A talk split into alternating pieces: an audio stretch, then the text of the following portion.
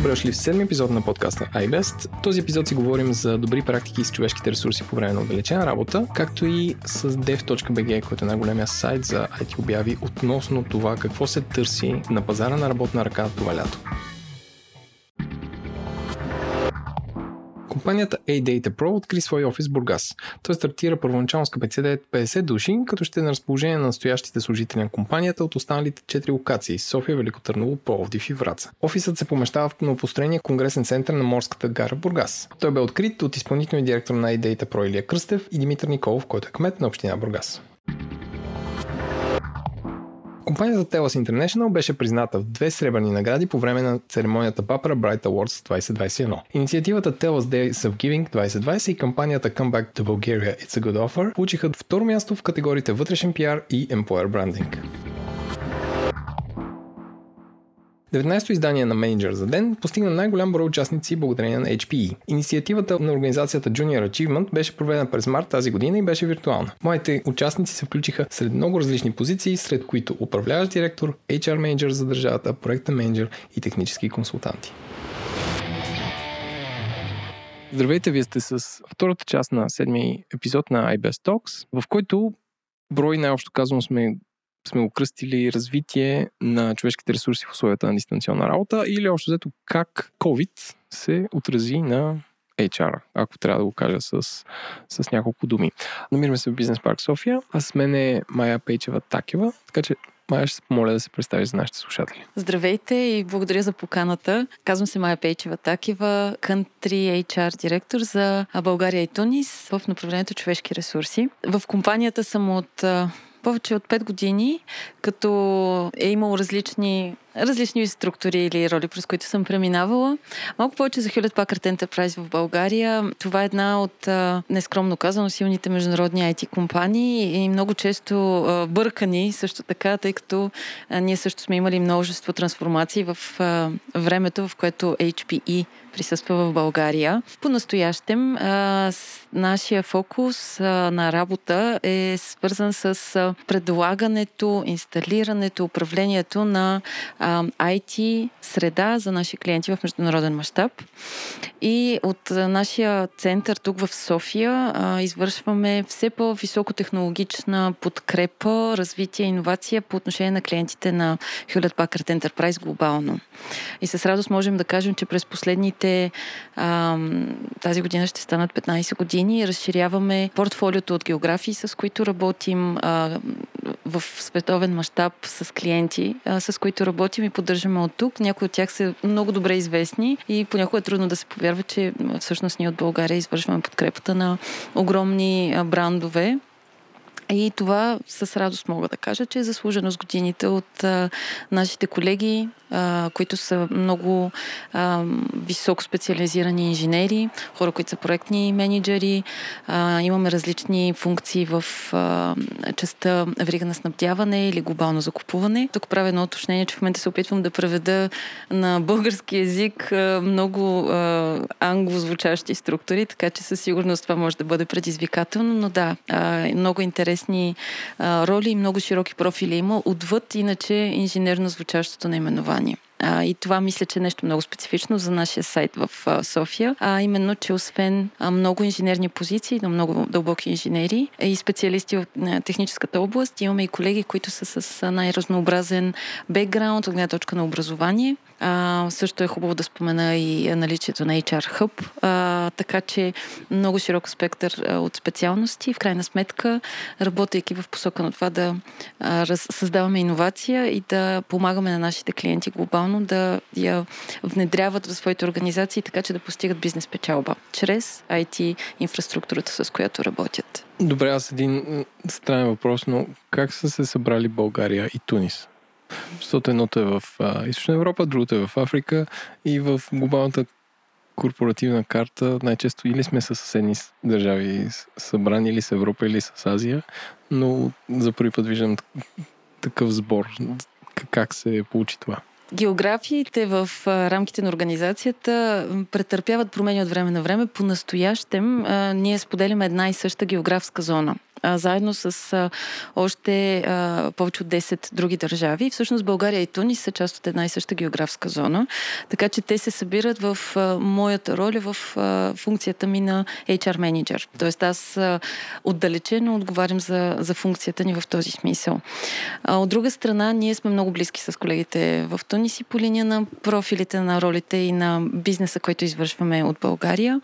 А, освен Hewlett Packard Enterprise България, нещо, което е индикативно, е а, наименованието Point Next Technology Services. Или това е един от големите ам, стълбове в рамките на Hewlett Packard Enterprise глобално, който именно осигурява ам, подкрепата, работата с а, наши клиенти глобално. И в тази линия всъщност и двете държави също много си приличат, а, имайки същия профил на а, качествен 24 по 7 сапорт на наши клиенти, вътрешно и външно. А, добре, ако трябва да си представиш от миналия март месец, а, това го запис, записваме на 10 юни 2021, от миналия март месец до сега, как а, твоята компания си промени политиката спрямо човешките ресурси в условията на пандемия? Мисля, че една от хубавите страни на тази пандемия а, беше, че даде възможност на всички нас като работодатели, като компании, а и като личности да изкараме наяве а, черти, които имаме в себе си. Дали са положителни, дали са отрицателни, също зависи а, от това в каква посока гледаме. Според мен, ако трябва да отвърна вече поглед назад, защото сме стъпки и месеци напред, потопени, дай Боже, излизащи от тази обстановка полека, мисля, че всъщност пандемията даде възможност ние да покажем истинската грижа още веднъж в още по-интензивно лице по отношение на човека. И това го казвам от гледна точка на а, работодател, от гледна точка на компания, защото през изминалата година успяхме, въпреки финансови предизвикателства, които бяха абсолютна, абсолютен маркер за всички за целият глобален бизнес, всички економики.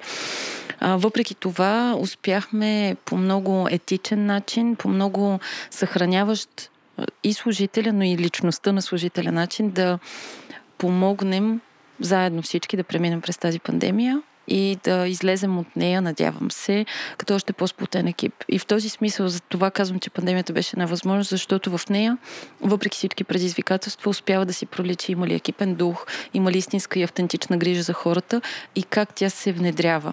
Ние го направихме през няколко политики, с удоволствие ще разкажа за тях mm-hmm. и малко по...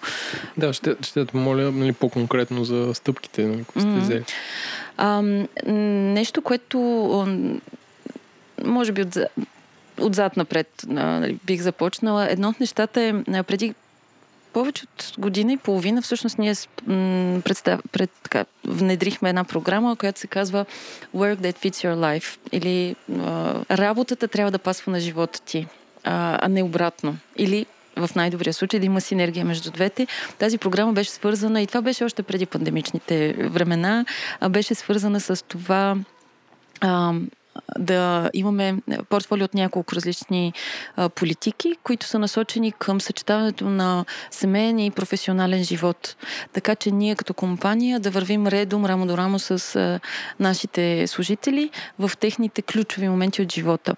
Част от тази програма беше внедряването на родителски отпуск, който е най-големия със сигурност в България. Мисля, че в световен мащаб е сред един от най-големите като обеми, като реверанс. 6 месеца напълно платен родителски отпуск на на всеки един служител при раждане или осиновяване на дете, независимо дали е майка или баща.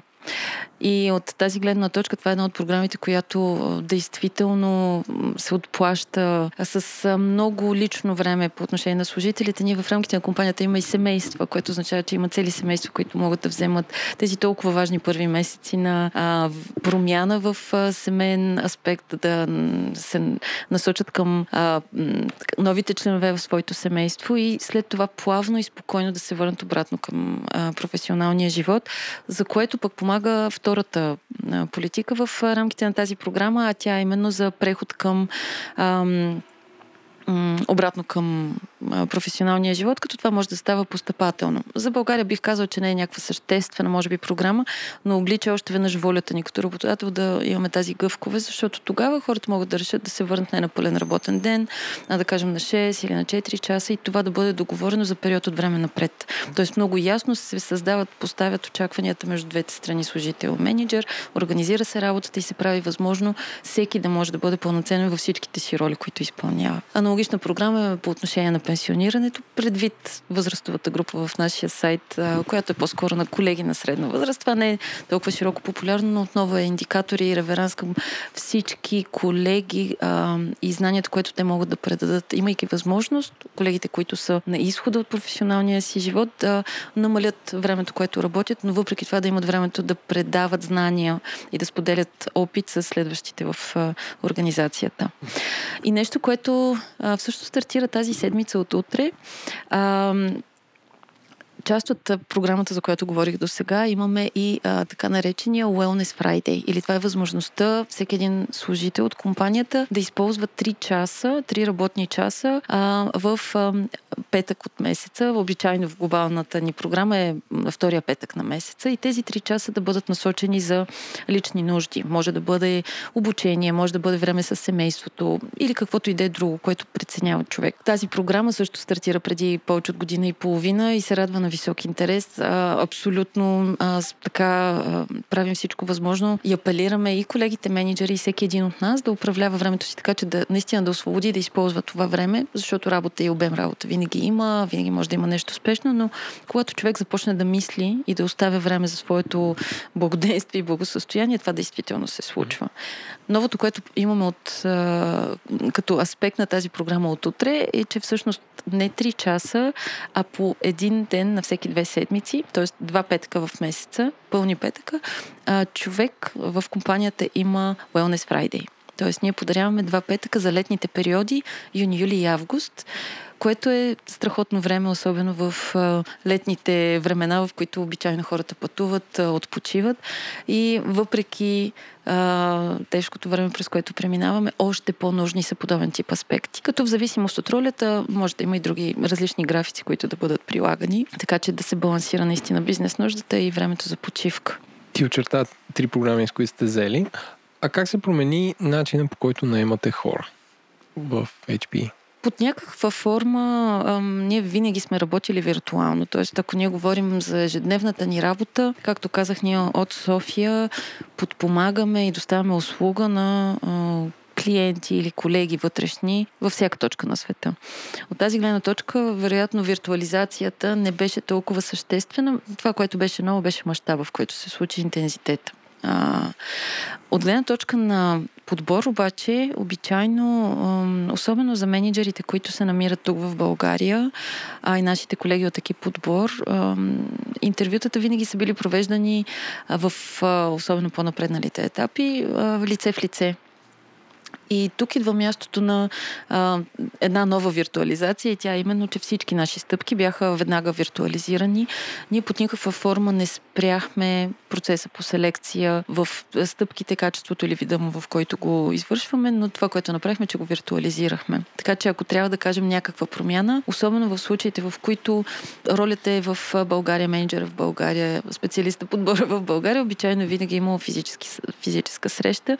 За съжаление, казвам и от психологическа гледна точка, към този момент това не се променя. Тоест, ние продължаваме да сме виртуални. Моето лично усещане и вяра е, че личният контакт е незаменим, независимо колко платформи ще използваме едновременно, така че може би напред във времето това ще се промени, но това е най-съществената промяна по отношение на подбор. Обученията, а, нали, освен онбординг, да речем, аз съм нов служител и трябва да ми обясните кое как е, сигурно си имате наръчници това да, да, се, да става. Как правите тренингите? Пак всичко по Zoom или Teams или, или, или има други начини? Към настоящия момент, за сега, нашата реалност е м- все така виртуализирана. Ние винаги сме имали много онлайн тренинги. А, тоест при нас тренинг платформата или въобще обучение и развитие като направление е било амалгама от тренинги или обучение на живо, такива, които човек може да избере като време, в коя част на личното си или професионалното си време, в зависимост от това, кое е по-удобно да проведе, така наречените self-paced тренинги, т.е. ние имаме една платформа изключително богата, в която има много разнообразни тренинги. Човек може сам да избере кои и кога да проведе. И отделно имаме и глобални виртуални тренинги, които поради спецификата, че винаги са събирали различни хора и тематиката е много разнообразна, също са били виртуални. Промяната, която настъпи, бих казала, се отрази най-вече върху тренингите лице в лице. Ние имаме много силна, а, силен екип от вътрешни тренери, които са а, фасилитатори или тренери а, в допълнение на основната си роля в организацията, т.е. в на длъжността си, архаично казано. И м- някои от тях бяха предизвикани в а, този аспект да виртуализират своите фасилитаторски теми и умения. И те успяха да го направят. И продължиха да водят, а, въпреки дистанцията, въпреки лич, липсата на личен контакт, а за който води обучения, а, може би той може да разбере тази финна разлика, но един виртуален а, тренинг е много по-различен от такъв провеждан на живо. Има много различна динамика, аспекти, начин на ангажиране, предаване на знанието и това беше огромно предизвикателство и колегите успяха да се справят и ние да продължим да доставяме, да инвестираме в обучението и развитието на нашите колеги, а, особено тук в, а, в София. Четах една статия в Harvard Business Review, че сега без значение каква е ти компанията, но принципно служители, които са пред очите на менеджерите, има склонност те да ги а, бонифицират повече, т.е. дали било то с а, как финансови или други стимули или, или с кариерно развитие, а тези, които са не, не пред тях, не директно и дори с които не комуникират, нали, има как да а, остават незабелязани. Според, според тебе, нали, като една как да кажа, разпръсната компания, а, промени ли начина по който се дава оценка на служителите за работата им или при вас винаги е било така и, и това не, не се отрази или въобще mm. или питам глупости, което също може. не, много е релевантен въпрос и всъщност той има много силна връзка и с предходния и предходните два по отношение на наймането и тренирането на, на служители и на нови колеги, онбордван онбординг частта или въвеждащото обучение, което може да продължи няколко месеца, също е нещо, което претърпя съществена разлика и мисля, че един от големите, едно от големите предизвикателства, както за компаниите, така и за служителите, които се присъединяват в една компания без въобще да видят своя екип физически много често и то доста дълго време. От гледна точка на виртуализация, това е един аспект, който ние отново много успешно и много бързо успяхме да виртуализираме. Тоест има предаване на знания. Този аспект със сигурност е осигурен и на глобално ниво, и на конкретни технически аспекти, умения, изисквани от ролята, с какви процеси работим и така нататък продължавам да вярвам, че е сериозно ощетяване факта, че с много от колегите не успяваме да се виждаме на живо. И смятам, че е ощетяване за самите колеги. А защото а, това е като да станеш част а, от. А, някаква друга планета, обаче не стъпваш никога на нея. На нещо като да отидеш на Марс. И не можеш да почувстваш липсата на кислород или а, да потърсиш водата на нея. Това са наистина, ние сме сетивни същества, като хора, като създания и това прави разлика. А, говорих си много през изминалите месеци и с менеджери и с служители, които са се присъединявали към компанията и това със сигурност е една а, дупка, която смятам, че е едно от първите неща, които в новата бъдеща реалност, в която ние ще а, продължим да съществуваме, трябва да адресираме и имаме за лична цел и ние като компания да направим, защото за момента ние работим още извън нашите офиси. От гледна точка на а, твоя въпрос за възнаграждения, бонусирания, а, със сигурност а, е, ние в нашата организация има много стегната система по отношение на ам, целеполагане, на HR език казано, целеполагане и след това оценка или на български атестация. А, като този процес всъщност преминаваше през няколко трансформации през годините. Ние от а, няколко години вече нямаме оценки а, годишни, които бяха една така стандартна част от а, управлението на представянето. И това беше голяма промяна. Бяхме една от а, сравнително първите, не първата компания, която пристъпи към тази мярка и беше посрещната наистина с а, така голяма радост от колегите на различни нива. Същевременно обаче това наложи изискването много по-активно да си даваме всички обратна връзка, да има история и консистентност на временност на обратната връзка и много ясна артикулация на очакванията и съответно след това на справянето. И това е от двете страни. Тоест, когато говорим за цели и очаквания, менеджер и служител са партньори. Разбира се, менеджер е този, който целеполага, от друга страна служителя също е активна част. И това е едно от нещата, които са много силно заложени в ДНК-то на организацията.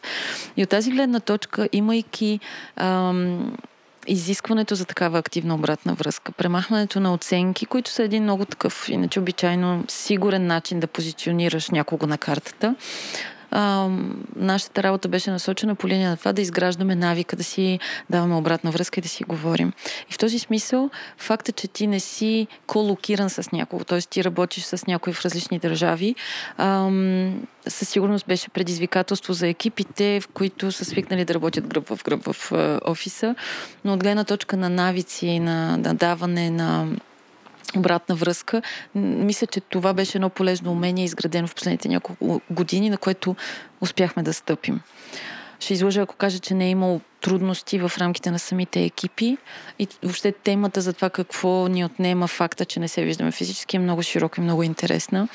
Но от гледна точка на тези а, твърдо измерими ам, цели, представяне, текуща обратна връзка, мисля, че има една добра традиция и също време много фокус да я продължаваме и да я развиваме нататък. Защото това да даваме и да чуваме обратна връзка са умения, които не са ни задължително природно вродени. А, а пък правя толкова уточнение за обратната връзка, защото всъщност на базата на нея а, всички знаем и се надяваме да не сме изненадани в а, края на годината или в края на три месечето, когато дойде време за бонусиране. Когато има наистина ясен и открит диалог между менеджер и служител, съответно след това Разбира се, в зависимост от финансовите резултати на цялата компания, има и много ясно разбиране къде се намираме спрямо увеличение на заплатата, спрямо бонус, който можем да получим и в крайна сметка да знаем, че сме възнаградени и отблагодарени и материално в, за работата и усилията си. А, добре, как се промениха, нали си говорим само за бонуси, свързани с работа, и така нататък. Как се промениха по твое наблюдение нещата, които ам, служителите получават в в те условия. Сега преди време нали, най-крещящите примери, разбира се, а, някакво клише, IT офис с пинг-понг маса, нали, в някой офис имаше, как се казва, бариста а, или масажи на място, а, които или а, ска, електрически коли за служителите да могат да си ползват на някакъв райдшеринг принцип. А, после м- дойдоха, как да кажа, съвсем уместно, според мен, психологическа помощ, а, някакъв вид такива терапии онлайн, нали, с, защото като седиш затворен по цял ден, това някак да не влияе. Как, как се промениха как, как другите бонуси в това условие при вашата компания? Преди пандемията и ние имахме и джаги, и PlayStation, и масажни столове, но не е това, което прави разликата. Тоест, има едно до някаква степен за добро или зло програма минимум на нашия пазар. Ам, нашето вярване обаче не е, че тези аспекти са създаващи истинската разлика. Истинската разлика идва от културата и от истинската грижа за човека, което се вижда в времена на криза или времена на радост. В двата случая е еднакво. И от тази гледна точка, грижата за нас винаги се изразява в това да дадеш а, възможност на хората да изразяват себе си в пълното си аз, във всичките аспекти на своята личност. Не случайно сега подкрепяме а, за трета поредна година а, възможността да вършиш и на работа неща, които отговарят на твоите ценности. Имаме множество органични вътрешни групи, така наречените ресурсови групи на различни теми. И хората могат извън непосредствената си работа да участват, да са проектни менеджери, да а, са финансови консултанти в рамките на тази група и да работят по теми, свързани с развитие на жените в а, технологиите, а, развитие на младото поколение или Young Employee Network или Women Network, uh, Women Network е първата група, за която говорих. Наскоро имахме и новата, най-последната ни група, формирана Disabilities Network България, или това е групата, която работи с, с хора с различни възможности. Една от много-много силните ни групи е HP Gives България, или uh, тази група, която е насочена и е сърцето на компанията по отношение на даването и Force for Good, както ние наричаме тази наша ценност. Така че това са нещата, които правят разлика и това са нещата, които ангажират един човек да припознае компанията като негова. А, една много силна програма, която имаме е също така в линията на грижата за хората е така наречената Employee Assistance програма. Това е програма логична и за радост, все по-разпространена сред много работодатели в България. Разбира се, в нашата индустрия много от тях. Я прилагат с радост. Виждам, че в други компании, в други индустрии, в български компании също се разширява и прилага. Като при нас програмата има някои основни направления, свързана с финансово здраве, т.е. всеки един служител има достъп до финансов консултант, с който може да, да проведе беседа, да се консултира, да кажем, има нужда да тегли заем, кредит или да управлява по някакъв друг начин индивидуалния или си или семейен портфел. А, има част насочена към а, правни консултации, купуваме апартамент или даваме такъв под найем, можем да се свържем с адвокат, който да ни помогне. И най-най-съществената част, бих казала, и с радост ползвана, а, тя е напълно анонимна, но ние виждаме нивата на утилизация, е свързана с психологическо консултиране. А, има на разположение колеги, които и на български и на английски могат да дадат а, психологическа подкрепа. Пак казвам напълно анонимно а, като напоследък имплементирахме такава и за менеджери, защото менеджерската роля може да бъде много трудна, особено в пандемични времена, в които човек може да се окаже в много несвойствена за него а, ситуация. И това е анонимно а, дава на серия от консултации, а, като човек а, може да дискутира всякакви лични трудности, които има. Могат да бъдат индивидуални, могат да бъдат семейни и тази програма има история при нас, но сега е особено важна в тези времена, в които хората се оказаха затворени сами в апартамента си или в препълнения си апартамент, нали, от двете крайности.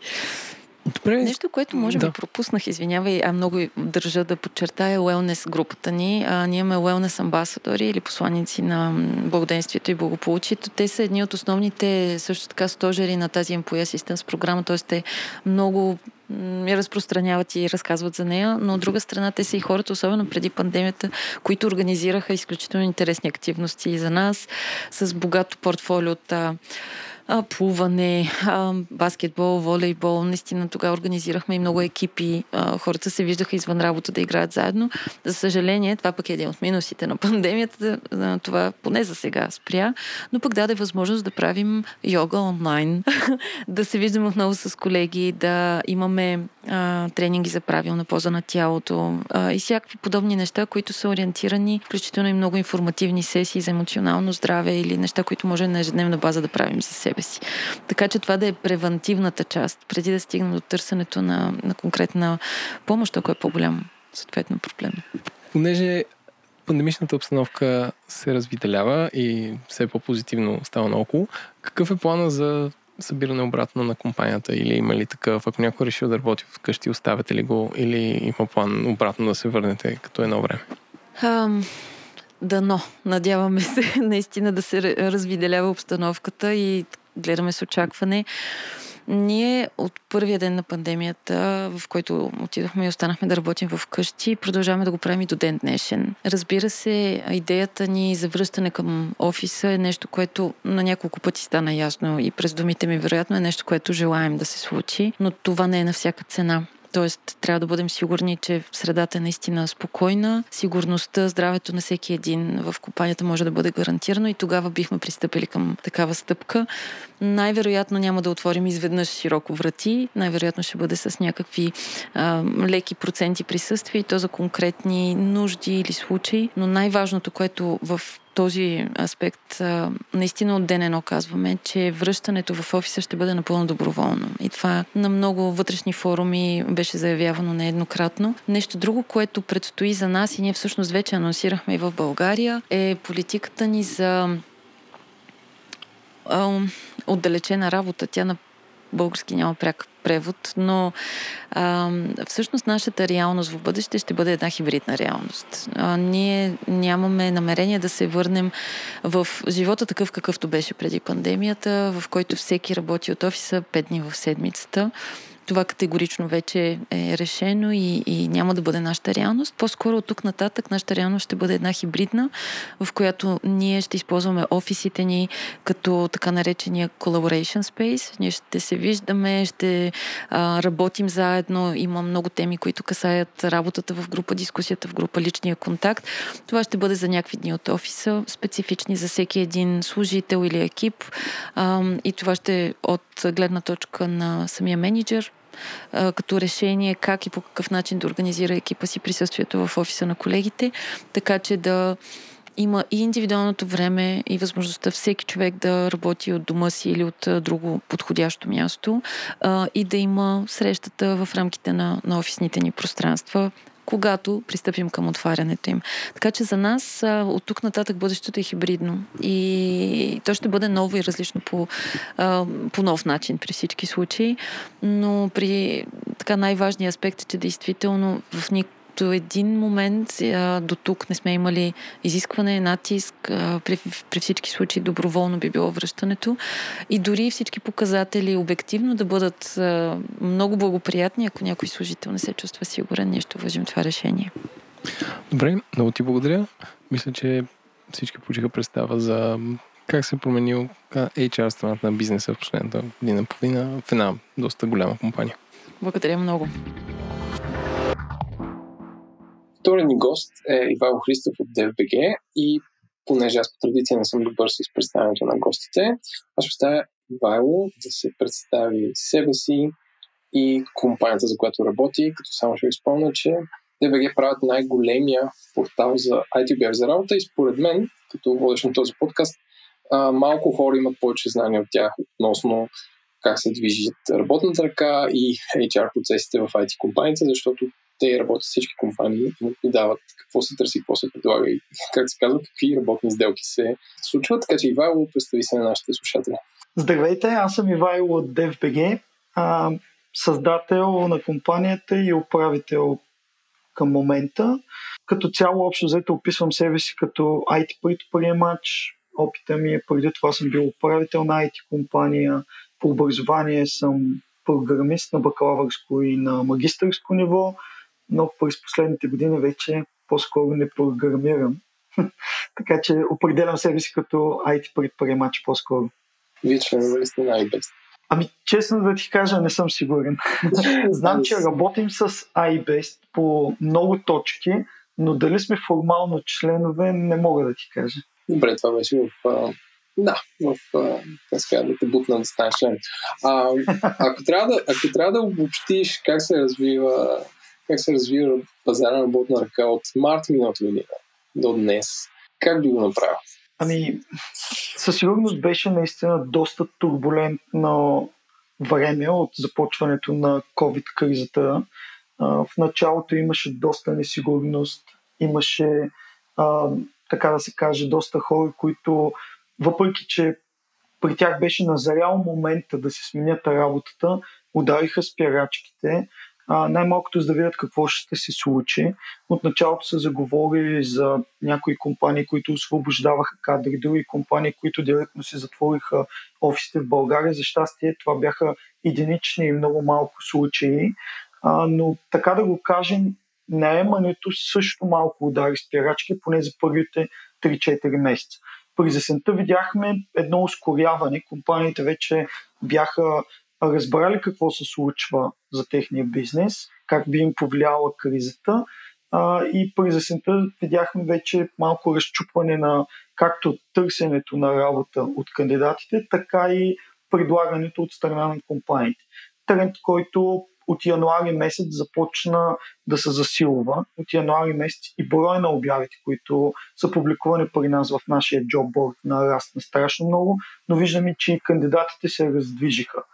А, това е по отношение на търсенето и предлагането на работа. В момента, в момента общо взето не сме виждали а, период, в който да има повече IT обяви, които да са публикувани. Както при нас, така и като цяло на пазара на труда в IT сектора. Има едно огромно търсене и кандидатите вече са се разчупили и нямат задържки да сменят работата си. Като несигурността покрай това, а, което се случи с COVID-кризата, вече е преодоляна и хората са отворени да сменят работата си. Сега това е много интересно и че доста нови възможности се появиха на пазара на труда. Може по-нататък да поговорим и за това. А според тебе този, т.е. за мен, как се казва, има новина, че в момента е пика на, на наемането, откакто, откакто mm-hmm. ти имаш поглед, което е вероятно от много, много време сам.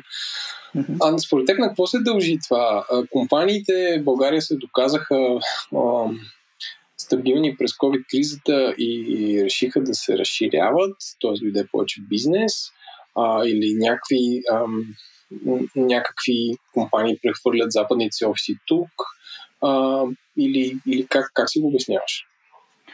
Ами, има, има доста причини. Една, една от причините е, че по време на COVID-кризата се появи нов бизнес. Има някои компании, които бизнеса им намаля но има по-голям процент от компаниите, които всъщност бизнеса им нарасна.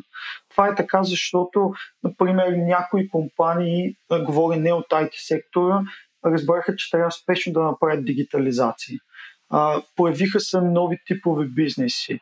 Изведнъж, както преди това имаше много бизнес, който беше, да го наречем лице в лице, сега започна да става не само модерно, но и необходимо да можем доста неща да ги правим по електронен път.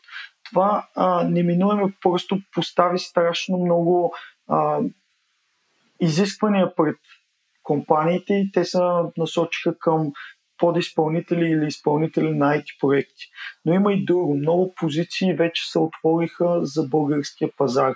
Ако преди самата COVID-криза имаше една тенденция за, за това позициите да могат да бъдат отворени за ремонта работа. Виждахме компании, които все още бяха аз няма да мога да контролирам, да кажем, персонала си или не знам дали ти си запознат, но а, за да можеш да управляваш един екип, който е ремонт, са нужни специфични умения като менеджмент. Например, ако ти си много добър менеджмент в това да управляваш твоя екип, който е в офиса, имаш да кажем 6-7 човека екип и ти си ги управляваш добре, когато сте на буквално една ръка разстояние. В момента, в който този екип се трансформира да е дистанционен, а, ти вече може и да не си толкова добър менеджер. Трябва нов скилсет, нови умения. И изведнъж менеджмента на компаниите беше принуден преди година и нещо, когато започна COVID-кризата, да може да изгради тези умения. И тези умения вече ги има. Освен това са преодолени страховете на, на менеджерите. Ами, той екипа ми ще работи ли или ще скатават. И така да го нарека, компаниите вече са отворени страшно много към това да работят с дистанционни екипи или с дистанционни ресурси. Което обаче се случва не само в България.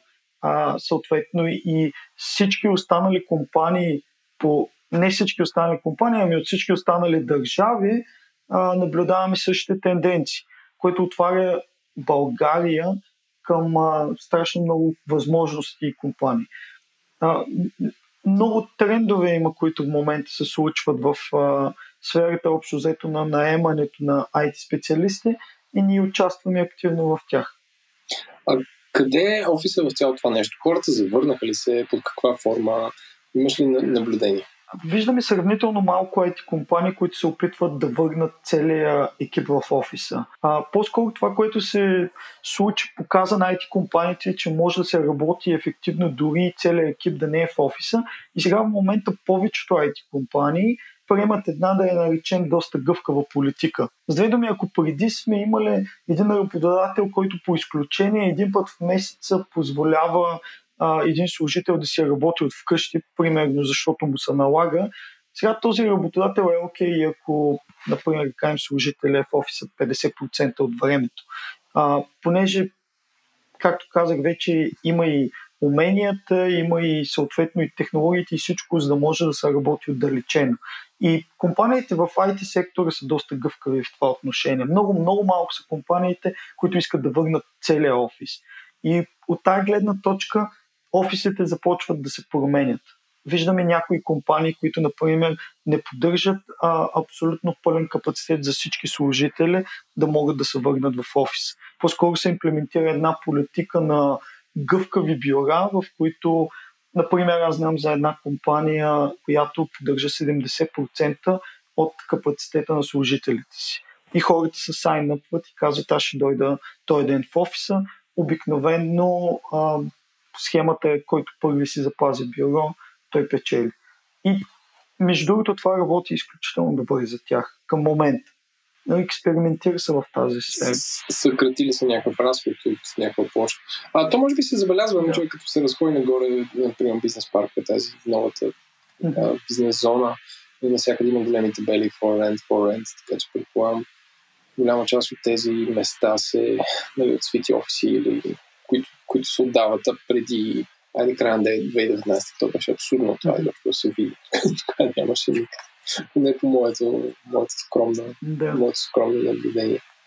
А, а ти каза, че а, а, начина, нали, че а, за ремонт работа изисква определен скилсет. Как, как се промени, а, как влияе COVID-кризата на вида експерти, който се търсят? Това може да е странен въпрос, но ако, ако имаш наблюдение за вида професия, дали по-джуниор, дали по-синьор и, и така нататък, това има ли някакво специално, влияние? Специално за джуниор позициите имаше един момент, особено миналата през 2020 година, след започването на COVID-кризата, където мигновено джуниор позициите се изпариха а, понеже бяха по-турбулентни времена и компаниите търсиха някой, който да има повече опит. Това е нещо, което го наблюдавахме и предната криза, която беше финансовата криза през 2008-2009 година. Джуниор позициите бяха сведени до абсолютния минимум. Сега обаче джуниор позициите се възстановиха и към момента, особено с наближаване на летния период, който историческия период на стажантски програми а, има доста голямо количество джуниор позиции. А, общо взето не виждаме в момента да са по-малко, но през 2020 година джуниор позициите бяха сравнително процентно бяха по-малко, отколкото бихме очаквали да бъдат. Специално за какви експерти се търсят, а, не мисля, че се променят от гледна точка на умения. По-скоро започват да излизат нови интересни професии и позиции при нас, които преди това не бяха чак толкова търсени. Например, през последните 7-8 месеца виждаме повишение на броя на обяви за Product Management. Обикновенно Product Management не знам дали а, ти и аудиторията а, знаят какво представлява тази професия, но така да го кажем а, е малко по а, аз така ще го опиша. Когато трябва да измислиш какъв да бъде продукта, да се анализира конкуренцията, да се види дали имплементираме този или онзи фичър. На някои места тази професия е наричана Product Director. Такива позиции обикновено преди една година нямаше много в България. Сега в момента в нашия джобборд ние имаме специална секция за точно този тип позиции. Имаме 50, 50 отворени работни позиции за Product Management или Product Director. А, нещо, което обикновенно компаниите биха държали да бъдат в централните им офиси, а сега в момента вече виждаме, че са отворени и за подобни роли в България и в някои аутсорсинг дестинации. Така да това ще я те питам, а, дали това означава, че в България има повече продукти и компании че все повече продукт девелопмент се извършва тук, защото доскоро в България специално продукт компаниите бяха малко, повечето бяха сервисни, които предлагат ремонт услуги. Значи ние имаме доста продуктови компании, в България се разработват страхотни продукти, но това, което забелязвам аз е, че когато говорим дори за аутсорсинг компании, ако България преди беше използвана по-скоро за да може тук да бъдат имплементирани нещата или по-скоро да бъдат измислени на Запад, а да бъдат изкодени в България. Сега виждаме вече, че и доста по-сериозните и отговорни роли се преместват в България. Ние показваме потенциал да може да ги направим, но вече има и желание а, да бъдат даване и по-отговорни неща за правене в а, дестинации като България. Тоест, България озрява като дестинация, която предлага цялостни решения а, на по-високо ниво, не, не low level support.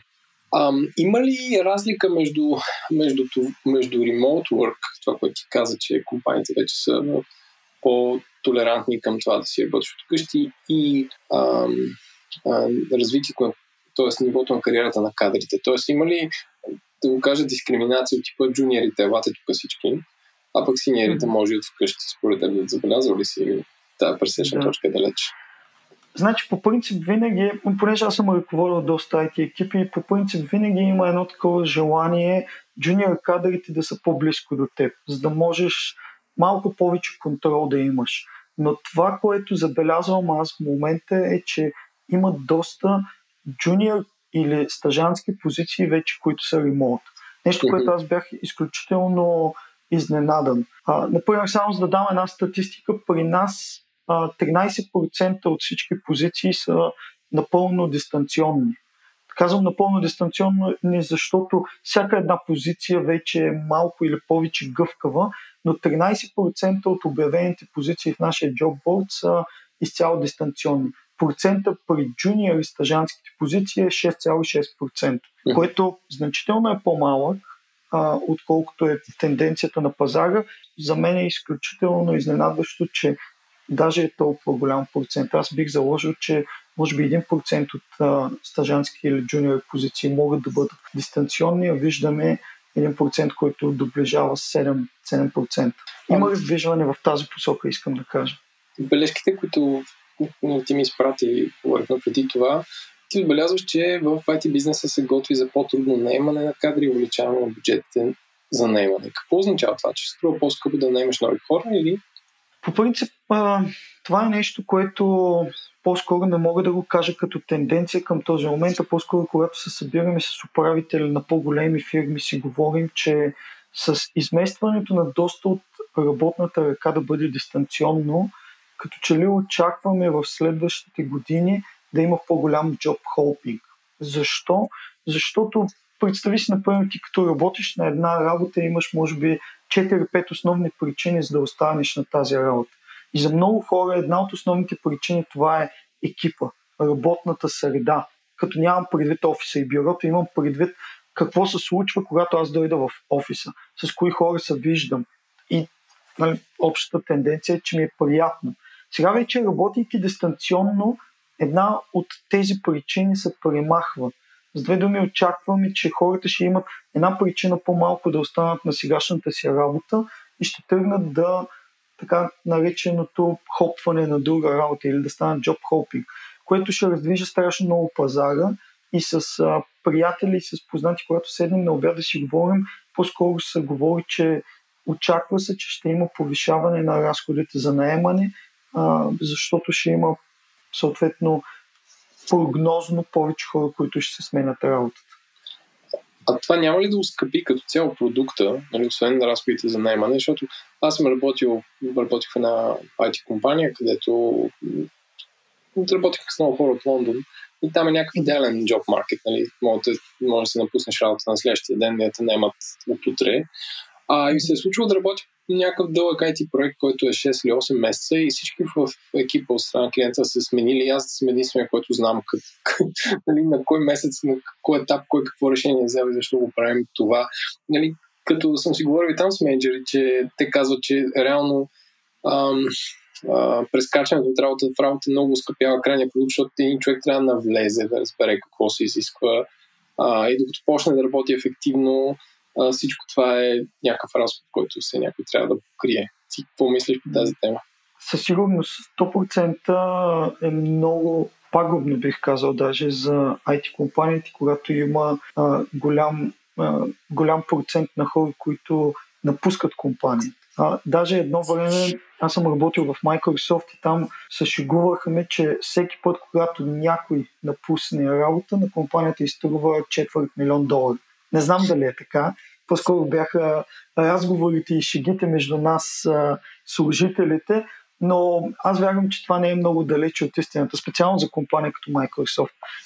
така да се каже, ефекта върху една по-малка компания няма да е четвърт милион, ще бъде по-малко, но определено аз всеки път, когато съм наемал IT хора, едно от нещата, които на първо място гледаме този човек дали можем да го задържим. Това ми е първото нещо, което се опитвам в интервю процеса да преценя. Защо? Защото той може да е най-добрият, най-гениалният и нали, като цяло да е един от гениите, обаче аз ако не мога да го задържа и ако този човек ще напусне след 3 месеца, аз всъщност няма да имам а, никаква полза от този кадър.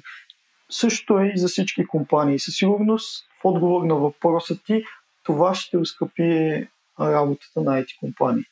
Преди 2019-та най-стандартното клише е IT офис с билярна маса или с пинг-понг зала и компаниите предлагаха различни допълнителни екстри към работната среда.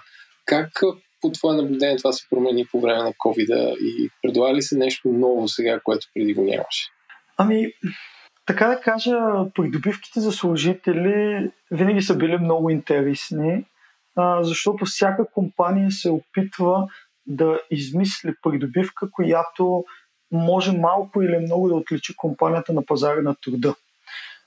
Аз обаче обичам да казвам, че придобивките в по-голямата си част са по-скоро някакъв санитарен минимум за служителите. Дали ще имаш допълнително здравно осигуряване, дали съответно ще има някакви неща.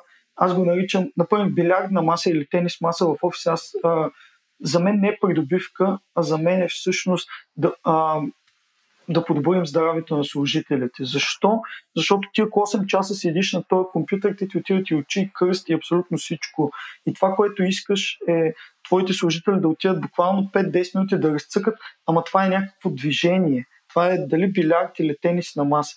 За мен това са санитарните неща. Има компании, които а, предлагат някакви по-екзотични неща.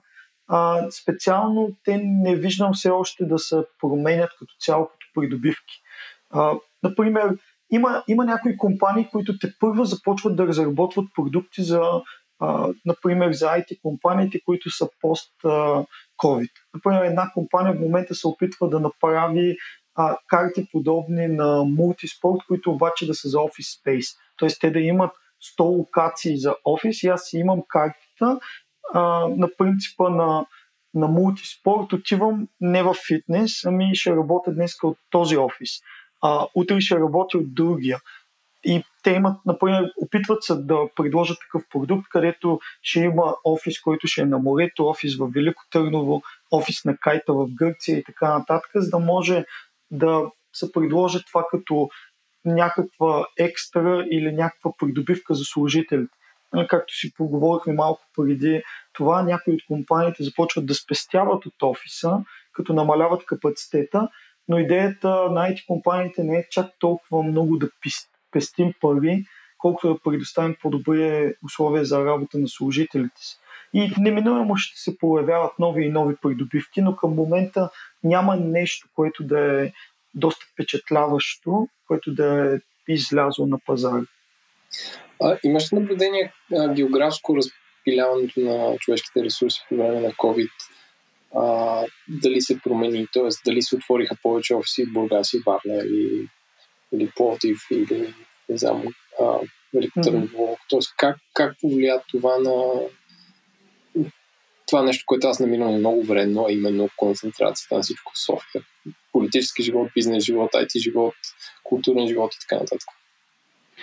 Значи, моята прогноза е, че тази концентрация в София ще започне да отслабва защото а, все повече и повече хора ще отиват да работят в не по-малките градове, ами тези, които са окръжни градове, като Повди, Варна, Бургас, Руси.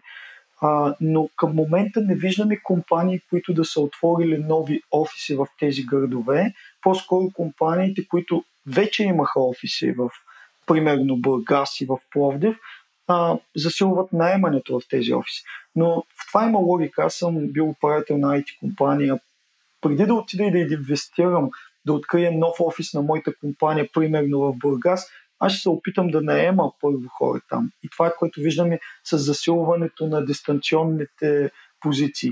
Примерно, аз ако в момента се замислям да отворя някаква, а, някакъв офис на моята компания в Бургас, първо ще се опитам да наема 5-6 човека там, които да си работят от вкъщи. Чак като видя, че имам достатъчно хора, чак след това ще открия офис. Според мен това е нещо, което предстои в следващите 2-3 години и ще виждаме все повече компании, които да са а, с реални физически офиси в по-малките от София градове, но и вече виждаме компании, които са отворени за да наемат дистанционно, независимо къде се намира един човек. И има, по принцип към този момент има по-малко, а, има по-малко общо взето отворени позиции за Варна, за Пловдив, за Руси, за Бургас. Виждаме леко разместване, т.е. например Варна е по брой обяви преди Пловдив, Руси по брой обяви преди Бургас, но а, общо взето не е корелация с големината на града, по-скоро с а, къде има по-силни университети и така нататък. Но това е тенденция, която те първа ще я виждаме в следващите години. Ако трябва да направиш прогноза за пазара, как се развива, да речем, след, след една година, знам, че звучи много странно, но как, как, как го виждаш? По-динами... Пазар... Така, че ще е по-динамичен от 2000, началото на 2019 според мен това, което ще се случва е, че наистина ще наблюдаваме една голяма динамика. Те първа започват да се усещат а, ефектите от промените, които настъпиха от COVID. Със сигурност дистанционната работа ще бъде много силно застъпена. Например, бъл, а, български компании ще започнат да привличат все повече и повече служители, които ще работят от региона, но не задължително от България хора, които ще работят от Сърбия, Македония, може би а, служители, които ще са в Беларус, в Украина. Засилва се и се улеснява леко процедурата за докарването на тези служители в България. Например, горе-долу струва няколко хиляди евро, за да може да се изкарат документите, за да може един служител, примерно от друга държава, да бъде докаран в България. Ама аз като управител на IT компания, първо бих искал да поработя с този човек дистанционно, може би за 6-12 месеца, след това евентуално при желание да го докарам в България. А, ще бъде динамично, със сигурност. Със сигурност градовете извън София ще започнат да бележат ръст и от към отваряне на офиси, и от към връщане на хората от София към тези градове. Примерно аз съм родом от Бургас. Едно време, преди да бъда толкова много установен в София, си мислех, че ако има подходящи трудови възможности, бих се върнал в Бургас. Несъмнено има хора, които биха го направили. А, според мен ще има много международни компании, които ще си наемат поне минимум един, двама, трима човека от България. Тоест, нашата работна ръка ще започне вече по-лесно да си намира работа, примерно за компания, която е в Дания, в Норвегия, в Германия. Също обаче ще стане и, както казахме, обратно. Компании от Украина, Беларус, Сърбия, Румъния, може би, ще работят за български компании. Тоест, ще виждаме страшно раздвижване на пазара на дистанционна работа. Добре, аз изчерпах моите въпроси и мисля, че ти даде отговор на повечето от тях. Благодаря ти много за това включване и вече ако имам въпроси за пазара за работна ръка, знам на кой се обади. Благодаря и аз много, на линия съм. Успех! Това беше всичко от нас. Ако този подкаст ви е харесал, оставете позитивно ревю в Apple, Google, Spotify или където получавате вашите подкасти. И също така препоръчваме да слушате през приложение, а не през а, сайта. Ако искате да се свържете с нас, може да ни пишете на подкаст memuskua.ibes.org.